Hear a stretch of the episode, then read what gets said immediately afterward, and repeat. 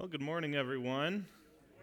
Uh, our passage this morning is going to be in Acts chapter 23, verses 12 through the end. But before we read that, there's a, an interesting story that I saw I want to share. You might have seen this before, but uh, I think it is, is fitting with one of the, the themes that we'll see throughout this passage.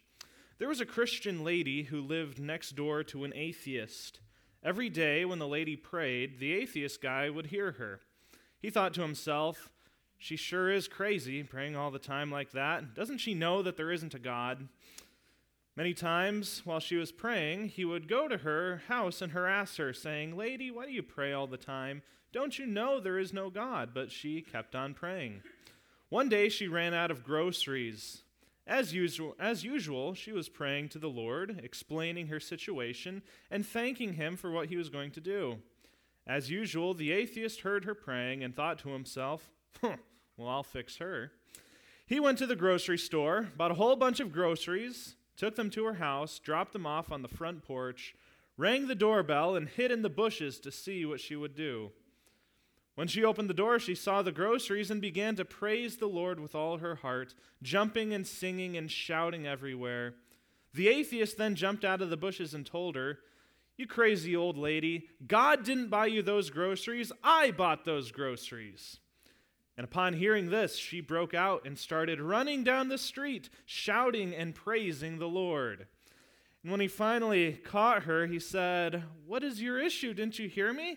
And she said, I knew the Lord would provide me with some groceries, but I didn't know he was going to make the devil pay for them.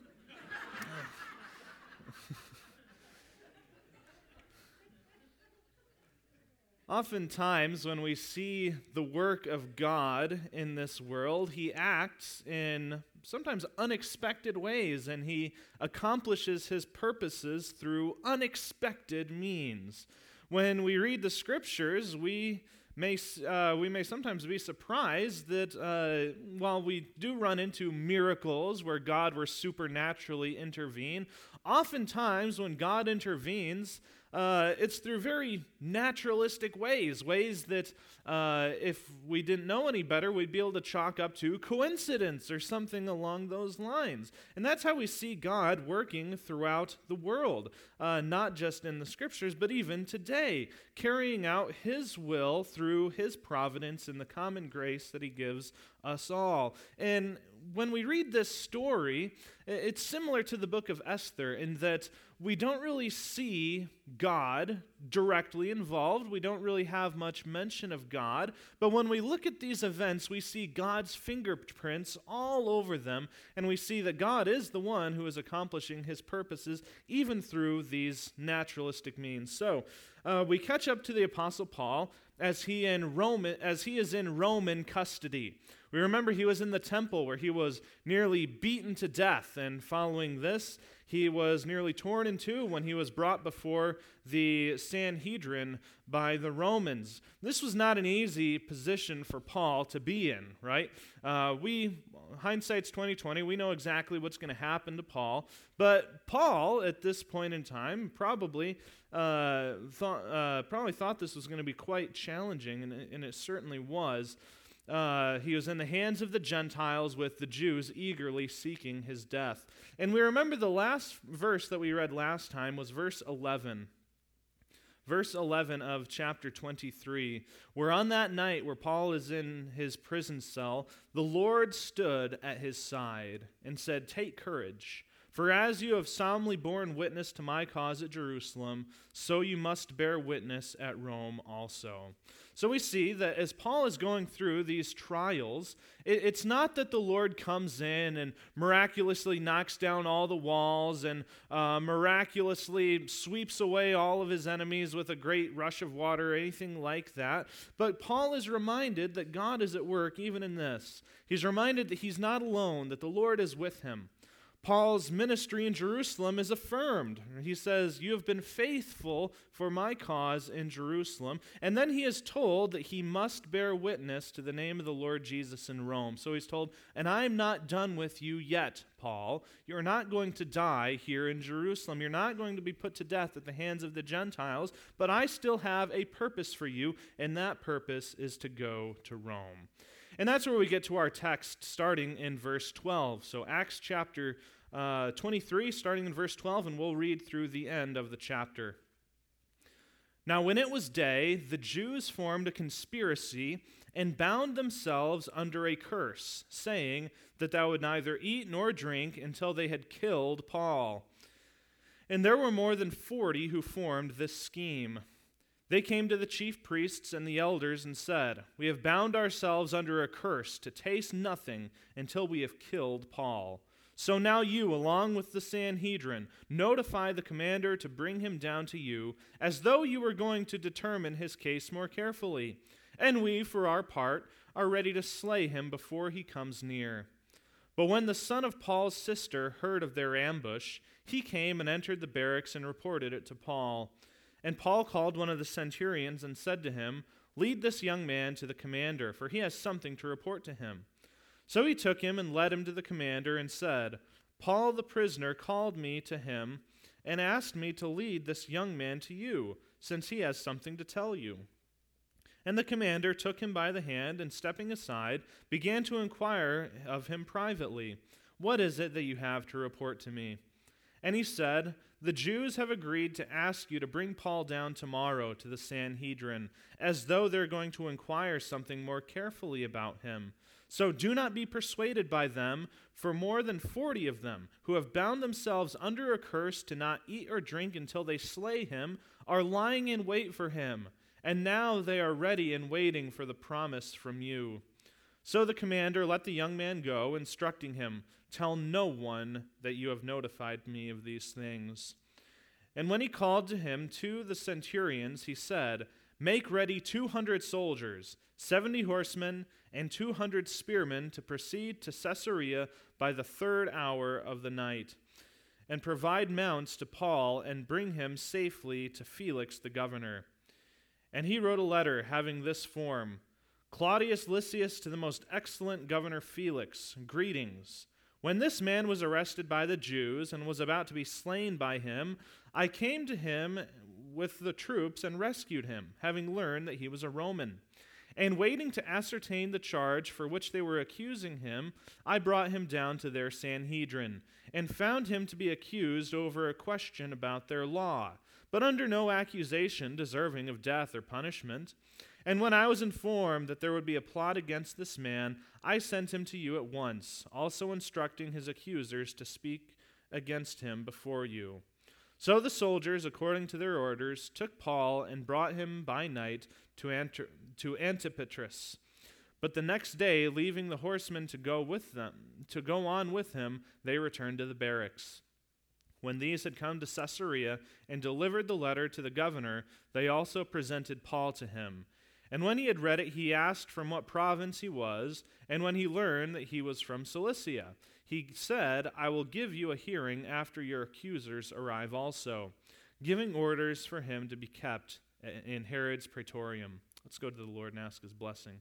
Our Father, we are thankful for this time that we have to come together to read from your word, to see you at work in preserving your servant Paul in, uh, protecting him from these various threats and ensuring that he is able to go about the work which you have set aside for him to do. I pray that as we would look at our own lives, we would see your invisible hand at work in likewise preserving us, likewise uh, assisting us in carrying out the work which you have set before us. We ask these things in Jesus' name. Amen. All right. So, the first part of this section is the plot against Paul. Uh, Paul was enemy number one as far as many in Jerusalem were concerned, and, their, uh, and his blood was in high demand. The wheels of justice apparently weren't moving quick enough for them, so they had determined to slay Paul as he was on his way to be tried. Uh, we read um, that uh, we read in verse, no, verse 12 Now, when it was day, the Jews formed a conspiracy and bound themselves under a curse, saying that they would neither eat nor drink until they had killed Paul. So they're very serious about this. This band of 40 or so men, this is quite a sizable group. You can cause a lot of damage with 40 men. And uh, they're very determined to get this done, determined to the point where they put themselves under a, an oath, as some translations say, or under a curse. And the, what this literally is, is they're saying, uh, if we do not kill Paul, we will starve to death, is pretty much what they're saying. Let us be per- cursed by God if we do not carry out this deed. The thing that they're doing is, is, is similar to what Peter said in his denial of, Lord, of the Lord Jesus. We remember how Peter, in his denials, began to curse and swear. And sometimes when we hear that, we think of how we use the words cursing and swearing, using vulgar language, things like that. But what Peter was doing in reality was basically saying, let, me, let myself be cursed by God if what I'm saying to you is not true. And as they are putting an oath on themselves or a curse on themselves, they're saying, Let us be cursed by God to never eat or drink until we put the Apostle Paul to death. So they're literally calling the curse of God down on themselves if they do not accomplish this. Uh, so, so zealous they are in their hatred towards Paul and the desire to see him dead. And we see with this uh, great zeal uh, be- the belief that God is on their side uh, the belief that God is on their side. Just like the men who persecuted Jesus believed that God was on their side in this, despite all the evidence to the contrary, these men likewise believed that in what they were doing, they were honoring God. And this goes right along with what Jesus had said would happen to his followers in John's gospel, where Jesus said that they will make you outcasts from the synagogue. But an hour is coming for for everyone who kills you to think that he is offering service to God. These things they will do because they have not known the Father or me. So, uh, believing uh, they are doing this work in service to God, but the reality is they do not know Him. As Paul had described them in the book of Romans, they have a zeal for God, but not in accord, not in a, but not according to knowledge. And we see that this conspiracy also gains the support of the Sanhedrin. Probably not official support, but this plot is going to be carried out by the 40 renegades, but they'll need the assistance from the Jewish council. And we see here that just as the Sanhedrin was willing to lie in order to get Jesus convicted before the Roman court, we see here that they were willing to lie in order to get Paul put to death as well. They come to the Sanhedrin and, and say this now, notify the commander to bring Paul down as though you were going to determine his case more carefully. So this is the this is the lie. The Sanhedrin comes along saying, "All right, let's uh, continue on with proceedings. We need to have another uh, another hearing where we gather evidence. So bring Paul down to this location." But as they're bringing Paul down to that location, as they're traveling along, the plan is that Paul be attacked by this group of 40 men. Uh, odds are 40 men would be able to out, overpower any guard that the Apostle Paul would have at this point.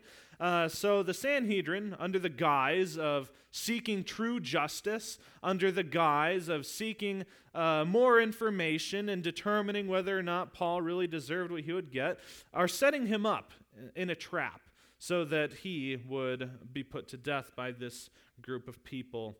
And this is the pattern of unrighteousness that we see in the rulers of Israel at this point in time. This, uh, this, uh, this pattern of sinning and disguising it as righteousness. And oftentimes, our sins, our wickedness, we, we can justify them with some, uh, by painting them as some kind of righteous thing. This is the thing that they did in Israel. The cor- take the Korban rule, for instance. This was one of the rules that Jesus himself went after. It was the idea that you could take money that you would otherwise use to uh, help take care of your parents, but then dedicate it to the temple and you would say, oh, well, this money is dedicated to the temple, therefore, mom and dad, I can't help you out with it.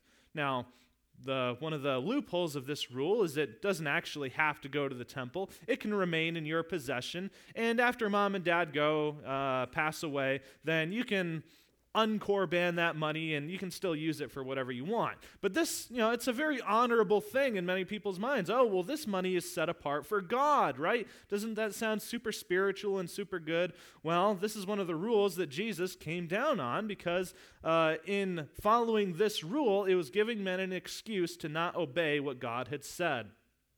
Similarly, uh, Jesus talks about how the scribes and the Pharisees would tithe mint and dill, but then they'd neglect the weightier portions of the law in uh, exercising justice and taking care of the poor and the widows. He talked about how they devoured widows' houses and in pretense made long prayers. So people who look really holy on the outside, but are doing, uh, committing wicked and abominable deeds on the inside, straining out the gnat while swallowing a camel.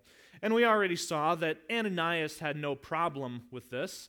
Remember when uh, just the last section that we read, when Paul is brought before them, uh, he is unlawfully struck at the hearing where they're hoping to find him guilty of breaking the law. Uh, so, and Paul called him a whitewashed tomb. And the idea is that, hey, you might look good on the outside with that nice layer of paint, but you're crumbling on the inside. So, uh, and we see that they're, that they're doing this too, under the guise of, oh, well, we're just simply seeking justice. We're just simply seeking the correct information. Uh, they're using this lie as a means to have Paul put in a vulnerable, vulnerable position where he could be put to death. And something for us to keep in mind is that God will never put us in a position where obedience to one law will require disobedience to another law, right? Because in order for them to carry out what they believe to be a just thing, right, they believe it's just that Paul be put to death. But the only way that they can accomplish it in, is to sin, right? It's to lie, it's to commit murder, it's to kill him without a trial, it's to kill him without the testimony of two or three witnesses. They believe that that's a righteous end, but the only way they can get there is sinning. But when we look at the law of God and we look at God's word as a whole, we can acknowledge that God will never put us in a position where if we are to be obedient to one command, we must then break another command. God's law is perfectly consistent. It's only when we begin introducing our own man made rules on the same level as the law of God that we run into these kinds of issues, right? Uh, they are plotting, uh, they are plotting to lie in order to murder Paul in what they believed to be in obedience to God. They should have realized somewhere along the lines that they were missing something. And we, if we find ourselves in a position where it's like, well, uh, I can either disobey God uh, by doing this, you know, acting in this step of obedience, we should recognize that you know, we're missing something. So, anyway, we continue reading, and the plot is eventually revealed. So, a plot to kill Paul seems pretty bulletproof, right? You got 40 guys, that's enough to accomplish about what you want to do. You've got the support of the council, you've got the plausible deniability where the council can say, hey, we weren't planning to do this, we just wanted to try uh, Paul. We had no clue that this was going to happen. So, it seems like a pretty bulletproof plan. However, we remember what God had said to the Apostle Paul. And God, as we know, will not be thwarted by the devices of mankind. The plot is eventually revealed to Paul by his nephew. We continue reading in verse 16. But when the son of Paul's sister had heard about the, their ambush, he came and entered the barracks and reported it to Paul.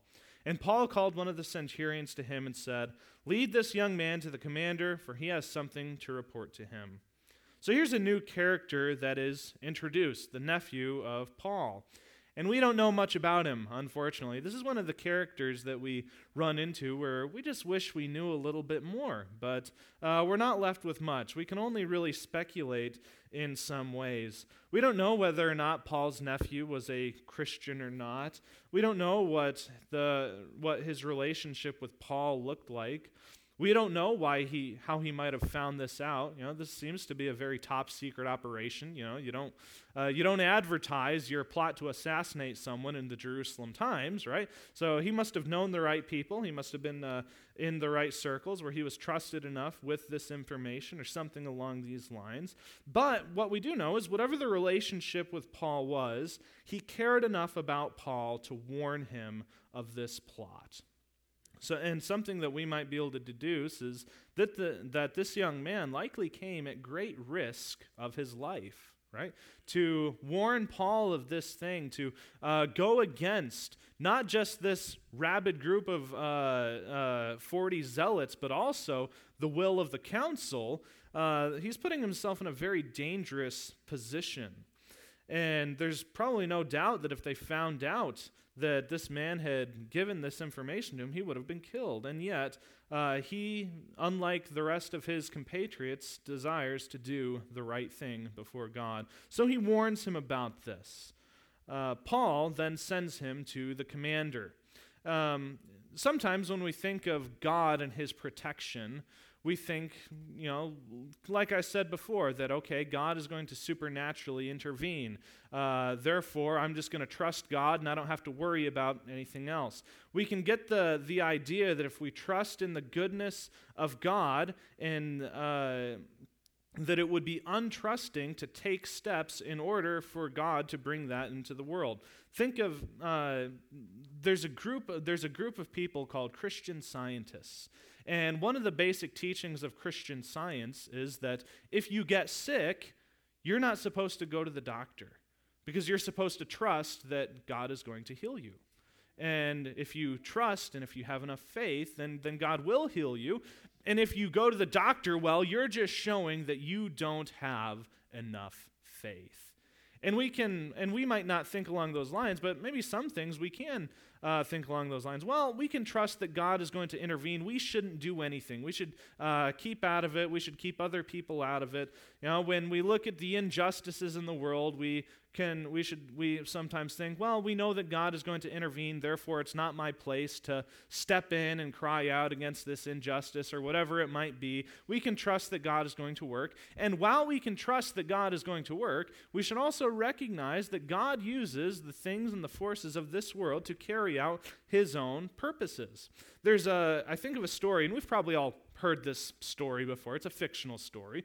But uh, there was a guy living, probably in Florida, I would imagine, but he was receiving warnings that there's going to be this massive hurricane and it was going to flood the area, completely submerging it.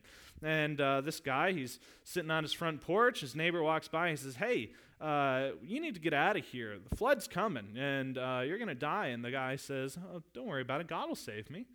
Okay, well, uh, Water starts to rise up. The guy has to go to the top floor of his house, and you know, everyone else in the neighborhood's gone, but uh, the guy's still there, and people know about that. So a boat comes along. They say, Hey, you need to get into this boat because this water's not going to stop rising. And the guy says, Hey, don't worry about it. God will save me. All right, well, the water keeps going. The guy has to get to his roof. He's sitting on his roof, and a helicopter comes, and they're shouting now, You need to climb onto the ladder. The flood's going to come, it's going to sweep you away. And the guy says, don't worry about it. I've prayed. God is going to save me. Well, the water rises up and the guy drowns. And then he asks God, God, why didn't you save me? And, the guy, and then God says to him, Well, I sent your neighbor, I sent a boat, I sent a helicopter. What else do you want me to send you? Right? Uh, recognizing and we can recognize that God uses the things of this world in order to carry out his will. So the Apostle Paul, upon hearing this story, didn't just sit back and say, huh, well, uh, that sounds awfully scary, but I know God will save me. I know what God told me he's going to do, so eh, don't worry about it. No, well, he acts according to what he knows God is going to do. He knows God is going to save him, so he says, All right, well, let the centurion know, and I know we'll be fine. So he sends uh, his nephew down to speak with the centurion, and, uh, and, he is warned. One, uh, one early writer says this about uh, the Apostle Paul doing this. He says, After appearing to him, Paul again allows him to be saved by human means. And what happens? Paul was not thrown into confusion. he did not say, So I have been deceived by Christ. Instead, he believed. Indeed, because he believed, he did not sleep and did not give up on the abilities that human wisdom had given him. So we recognize God works and operates through the means here in this world to protect us, to preserve our lives, to carry out justice in the world, to uh, feed the poor, and uh, to take care of the homeless. All of these things, right? God is working through people like you and me, through the institutions that He has established. And now God is working through even the Romans to protect and preserve the life of the Apostle Paul. So when Paul heard this threat to his life, he did not ignore this warning, but he acted according to with the knowledge that had been given to him. He sends his nephew to give this information to the commander so that he can act accordingly. And similarly, it's important that we recognize that there are cases where uh, things must be deferred to the civil governing authorities. And refusing to do so can be disastrous, right? If, and, and not just the civil governing authorities, but all those other things, right? If I find out I have some kind of life threatening disease, it would be pretty foolish of me to not seek someone who has knowledge of that and who can potentially treat me. It doesn't mean that I don't trust God. It means that I trust God is going to lead me to where I need to go in order to be healed, right? So, uh, something to, to keep in mind. So, uh, the young man, he then goes and he reports this to the centurion. And another area where we see the providence of God in this is it would have been very easy for the centurion, as a, or not the centurion, but the commander. A young man comes up to him and he's got this story. It'd be very easy for him to say, now, come on now. Uh, he's going to be perfectly fine. He's going to be perfectly safe. We need to do this by the book. Don't worry about it. But instead, we see that he takes him by the hand. He listens to his story. He believes his story. And I really do think the hand of God is at work even in that. Uh, and then he then and then after hearing the story, he acts swiftly in order to protect Paul. Verse 23. And when he called to him two centurions, he said, Make ready 200 soldiers, 70 horsemen, and 200 spearmen to proceed to Caesarea by the third hour of the night, and provide mounts to Paul and bring him and uh, to put Paul on and bring him safely to Felix the governor. So he acts quickly. And here we see one of the means by which God, in his providence, protects human life. And God, we can look around today and see the providence of God in protecting human life through the institution of human governments. So here's a question. Here's a question. Why do governments exist? Did they were they invented by mankind? Is it, is, our collect, is it our collective minds coming together and saying, all right, this is what we need to do? Where did they come from? Well, I think ultimately they come from God. They were instituted by God, and they have been equipped by God to rule according to God's righteousness. And they are a gift. They are indeed for our good, as has been told to us by Paul, by Peter, as we see throughout the scriptures. Govern, uh, civil governing authorities are part of what we call God's common grace common grace. Have you ever heard that term, that phrase? God's common grace, it, it's the concept of the grace that God gives to all people indiscriminately, right? There's a, a, distinction between God's common grace and God's special grace, right? God's special grace would be things like salvation, or uh, he had special grace on Abraham when he called him out. He didn't call everyone out, but he called Abraham out. He had special grace on Israel when Israel was his chosen nation. Not all nations were his chosen nation, but Israel was. He has special grace on his people who are his church. But we do see God's love, his universal love for all people in the world in his common grace. And this is one of the things we see in his common grace. So, uh, a couple pictures of God's common grace. Uh, Jesus says in Matthew chapter 44, or Matthew chapter 5, But I say to you, love your enemies and pray for those who persecute you, so that you may be sons of your Father in heaven. For he causes his sun to rise on the evil and the good and he sends rain on the righteous and the unrighteous, right? God doesn't just say, all right, well, I'll, for those who love me and those who follow me, I'll let the rain fall on them, but the unbelievers, their fields can stay dry. No. Rain, even, is a picture of God's common grace. Earlier on in the book of Acts, the Apostle Paul said, In generations gone by, he permitted all the nations to go their own ways, and yet he did not leave himself without witness, in that he did good and gave you rains from heaven and fruitful seasons, satisfying your hearts with food and gladness. Now, when I go to the restaurant and I eat the same food that an unbeliever eats, he can enjoy that food just as much as I can right? An unbeliever, when they eat food, it doesn't taste like ashes. They still taste, they still taste it and enjoy it and are blessed by it. A picture of God's common grace that He gives. And common grace is experienced even in the institutions that God has established, like the family. Right? Who invented the family? Well, God did. And do you need to be a Christian to be part of a family? No. Do you need to be a Christian to enjoy the blessings that come from being in a family? No. Uh, in Matthew, similarly, Jesus says this Or what man is there among you who, when his son asks for a loaf, will give him a stone? Or if he asks for a fish, he will not give him a snake, will he? If you then, being evil, know how to good, give good gifts to your children, how much more will your Father who is in heaven give what is good to those who ask him? So Jesus says, Even you who are evil, know how to treat your children right. Even you who are evil know how to bless your children. An institution established by God for the blessing of all mankind. And we see that governments likewise are instituted for the good of mankind. The Apostle Paul says every person is to be in subjection to the governing authorities. For there is no authority except from God, and those which exist are established by God. Therefore, whoever resists authority has opposed the ordinance of God, and they who have opposed will receive condemnation upon themselves. And we see here God using his institution, sinful as it was, corrupt as it was, to carry out his own purposes in protecting the Apostle Paul and preserving his life. God can even use wicked governments to maintain a degree of order and peace. Because the Roman Empire was certainly not a righteous empire by any means. But even though this, but even in this case, uh, where Paul is being protected, there uh, uh, we do see God's grace shining through and protecting Paul through this imperfect means. In this case, the commander acts swiftly and rallies the troops in order to secu- uh, securely move Paul. And we read this massive number that he has gathered together. Uh, this is probably half the garrison, about 470 men total. He says, All right, they've got 40 people. Well, let's outnumber them 10 to 1. Uh, uh, 200, sol- 200 foot soldiers, 70 horsemen, 200 spearmen, all ready to march on Caesarea. And uh, it's the third hour of the night that they do this, so they're going to be marching long into the night.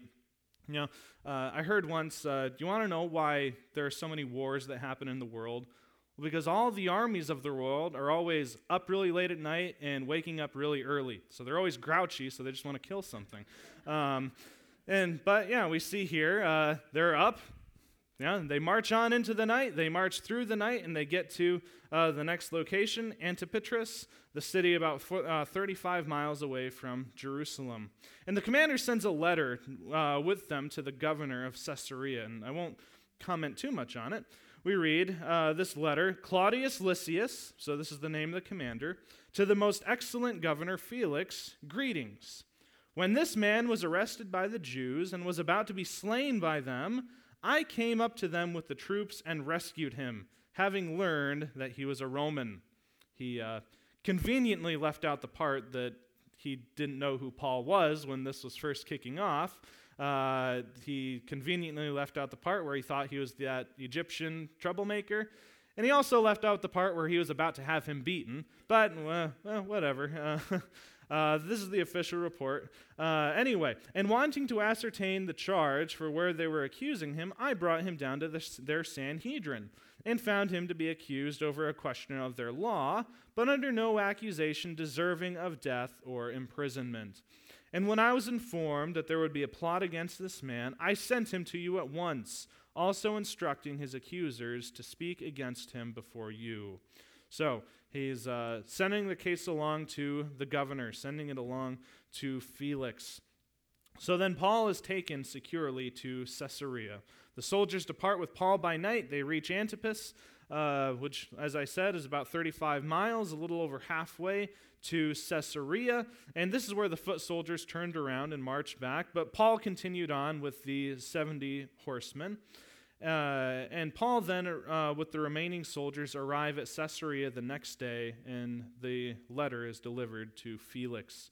So they had come to Caesarea, delivered the letter to the governor, and they presented Paul to him. And when he had read it, he asked from which province he was. And when he learned, and when he learned that he was from Cilicia, he said, "I will give you a hearing after your accusers arrive also," and giving orders for him to be kept in Herod's praetorium. So one of the buildings built under Herod. So uh, that is our passage. And as we look back, we, as we look at Paul's experience, we might see many similarities between this and what other characters in Scripture have experienced. Think David, for example. David, very early on, was chosen to be God's king, right? The king over Israel. And yet, this did not mean that he did not face all kinds of challenges and dangers and threats along the way. Remember, very early on, Saul sought after his life. And he had to be saved multiple times. He had to be saved uh, by Jonathan. He had to be saved by Michal, his wife. Samuel had to come and rescue him from the hand of Saul. He was protected after, Saul, after Saul's death from the son of Saul and the tribes that were still loyal to him. Absalom, his son, uh, David's son, led a rebellion against David. And yet, through all this, he was still protected. Throughout his life, no matter what challenges came along, God was with him, and we see his constant protecting presence. And David, likely in light of the, the dangers he was facing by Saul, wrote this psalm, Psalm 56. And we can all turn to Psalm 56. And this psalm may have been in the mind of the Apostle Paul as he was experiencing these various challenges and turmoils. Psalm 56. Be gracious to me, O God, for man has trampled upon me. Fighting all day long, he oppresses me. My foes have trampled upon me all day and night for they are many who fight proudly against me. So, David's situation I'm surrounded by enemies, people who want to see me dead. And there's Paul. Hey, I'm surrounded by people who do not have my interest at heart, who want to see me dead. They're plotting against me, they're looking for any way they can to kill me. But then David goes on and says, But when I am afraid, I will put my trust in you. Now, what is our response when we face the challenges of the world? Because there's plenty of them out there, right? I know we live in the United States. Th- things are pretty easy going here. It's pretty great. We're blessed by God in many ways, but that doesn't mean that there aren't challenges. That doesn't mean there aren't difficulties that we all face. What do we do when we're facing these challenges? Do we fall into a, a, despair? Do we begin asking, okay, where is God at this point in time? Or do we recognize that God never left. He's right there with us. His hand is guiding us and protecting us. Uh, we can say, it is, uh, it is in you, when I am afraid, that I will put my trust. In God, whose word I can praise. In God I have put my trust. I shall not be afraid. What can mere man do to me? Right? What can man do to me? Right? Think of what Jesus said. Don't fear those who can only kill your body, right? The worst they can do is kill you. And what does that mean? That means you're going to be in the presence of the Lord. Is it really that bad, right? So why are we so afraid of things like that? Uh, what can mere man do to me? All day long they distort my words. All their thoughts are against me for evil. They attack, they lurk, they watch my steps as they have waited to take my life. Because of wickedness, cast them forth. In anger, put down the peoples, O God. You have taken account of my wanderings. Put my tears in your bottle. Are they not in your book? Then my enemies will turn back in the day when I call. This I know, that God is for me. In God, whose word I praise, in the Lord, whose word I praise, in God I have put my trust. I shall not be afraid. What can man do to me? Your vows are, are binding upon me, O God. I will render thank offerings to you. For you have delivered my soul from death, indeed, my feet from stumbling, so that I might walk before God in the light of the living. We see here in Paul's case, just like the book of Esther. In this account, we don't necessarily see many direct actions from God, right? There wasn't a great big miracle that swept away the 40 men. Uh, there wasn't a, a supernatural trance that the commander had to be thrown into in order to do the right thing or anything like that. But what we do see is God's fingerprints all over these events. Uh, we see God with the nephew of Paul and learning of the plot to kill him, coming and bringing this information to where it needed to go. We see God in the special care that the commander had in preventing this plot. And we see God at work in sending Paul to Felix for his protection and for further hearings where the gospel can be proclaimed. In our own lives, it can be easy to miss where God is working in similar ways in order to preserve us and help us as we carry out his work in the world. And that's because we don't often look at things from a wider perspective.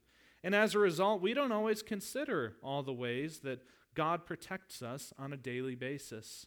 Now, here, here's just one thing that always comes to my mind when I think of God protecting us. How many of us drove here today? By most of us, right? And you probably drove past vehicles coming the other way. How far away were you from those other vehicles as you passed them? Maybe about that, about that far. And the combined speed of two vehicles, maybe going 30 miles per hour, 60 miles per hour, that can cause quite a bit of havoc on someone, can't it? And yet, we didn't even think about it when we got here. We just, well, I got to church. But we see God's hand protecting us all the way there. Um, not to not to mention names, but uh, there's recently uh, someone who had been in an accident and yet, you know, probably inches away from death in many ways. And yet, God's hand was with them, protecting them, preserving them. What an amazing thing when we consider the hand of God protecting us in all of our ways. Uh, we don't have to worry about the, the dangers of the world because we know that God is with us. And, uh, but we can often be very naturalistic in our thinking and, and looking at these things, and uh, we, we just chalk these things up as coincidence or good luck without realizing that it is God and His common grace with which He is blessing us. And on the other hand, when we go wrong, we might get the idea that oh, God must have taken the day off today, or oh man, uh, God must not care. maybe, oh, did I do something wrong and is God punishing me for this? Paul didn't know this yet, but this was the last time for several, uh, but Paul at this point in time would not be a free man again for several years at this point. He was facing years of imprisonment. He didn't know that. And be, but if he did, it'd be very easy for him to think, oh no, uh, what's happening? Why is everything going wrong? Why aren't things working out? But this was not the attitude that Paul had, right?